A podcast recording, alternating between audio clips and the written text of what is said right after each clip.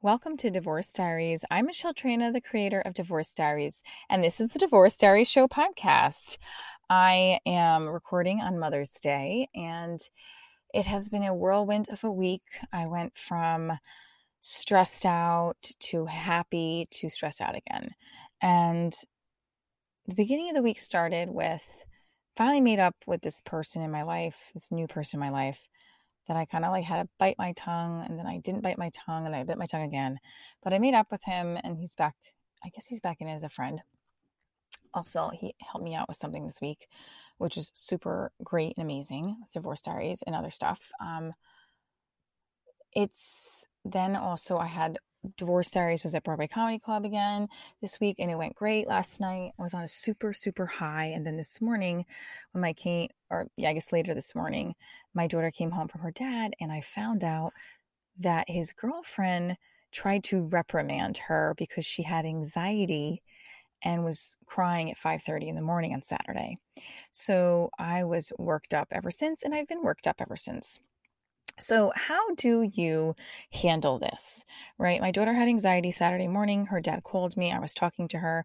And then I find out today that during all of that, apparently the girlfriend who bartends or waitresses, I'm not sure, till like, um, she, she works at a restaurant till like two in the morning.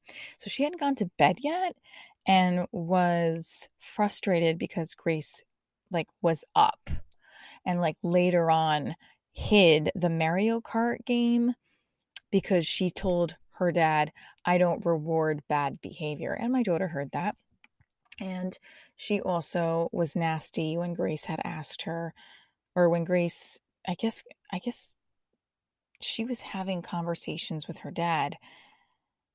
My ex-husband's girlfriend was having conversations with my ex-husband in front of Grace that was basically saying how annoyed she was that Grace kept her up. I'm so aggravated. And then, and my daughter is telling me this and being like, I don't like him anymore. And the, today, the, the, the freaking girlfriend tried to make up with Grace and say, and Grace said, I wasn't doing it because of behavior. I was doing it because I was anxious. And then the girlfriend's like, okay, you, that was real adult of you. And she said, are we cool? And they fist pumped.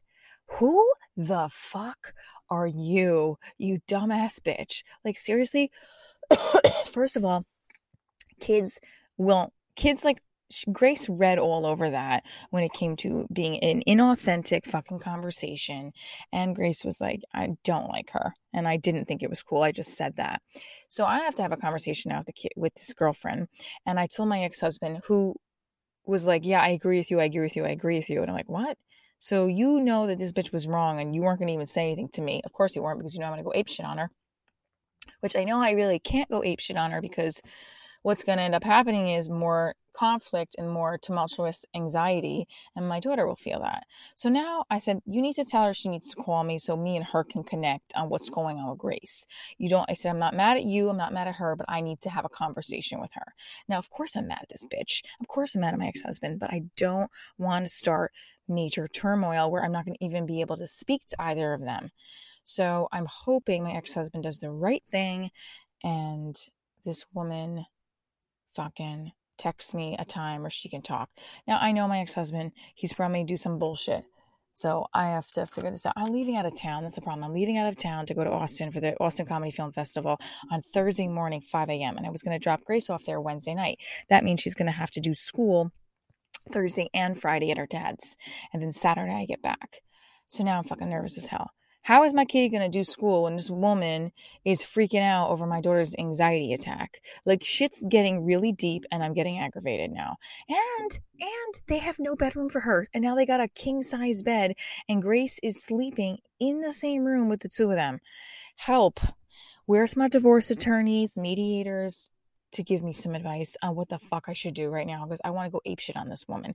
I'm not going to, but I want to have a conversation. And what if I don't? What if I don't have the conversation? Do I force myself in?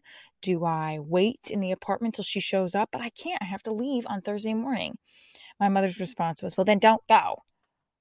So I'm supposed to sacrifice my career and business again because my ex-husband is a fucking dolt. Got it. And this is the best part.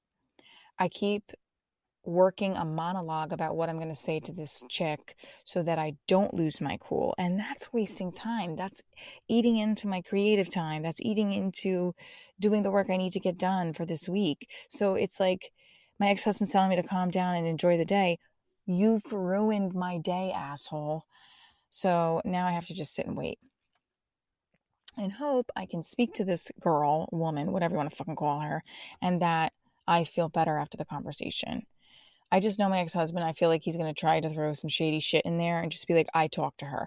I'm going to be like, no, I have to talk to her. It don't matter if you talk to her. I have to talk to her now because this is what is our daughter has. She has A D H D and some anxiety. We don't even know if the A D H D is the right diagnosis, but that was what one doctor diagnosed her with.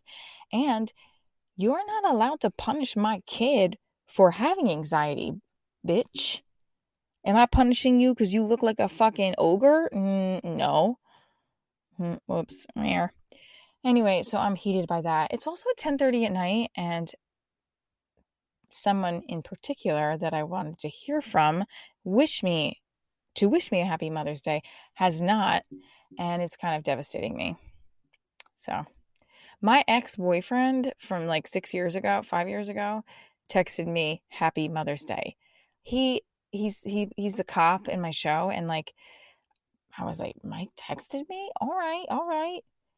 He messaged me happy Mother's Day. Like, what? And this other guy that I I was really waiting to hear from did not message me happy Mother's Day, which is hurtful. And I guess he's just busy being with his mom, so. And my best friend did not text me happy Mother's Day. He's like, I texted him a question mark and he, and he wrote back, what? And I were like, happy Mother's Day, Michelle. And he's like, oh, sorry. Happy Mother's Day. I'll leave it to men to really lower your expectations even more so than they were before. Anyway, guys, I am hoping that by the end of the week, I'm on a better frame of mind about this live-in girlfriend situation. And I, more importantly, just want my daughter to be in a happier place about it.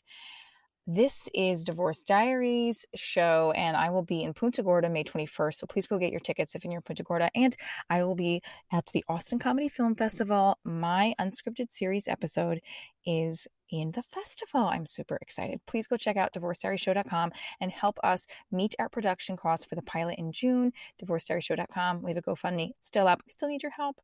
Thanks, guys, and uh, hoping for a late text, I guess, or or not.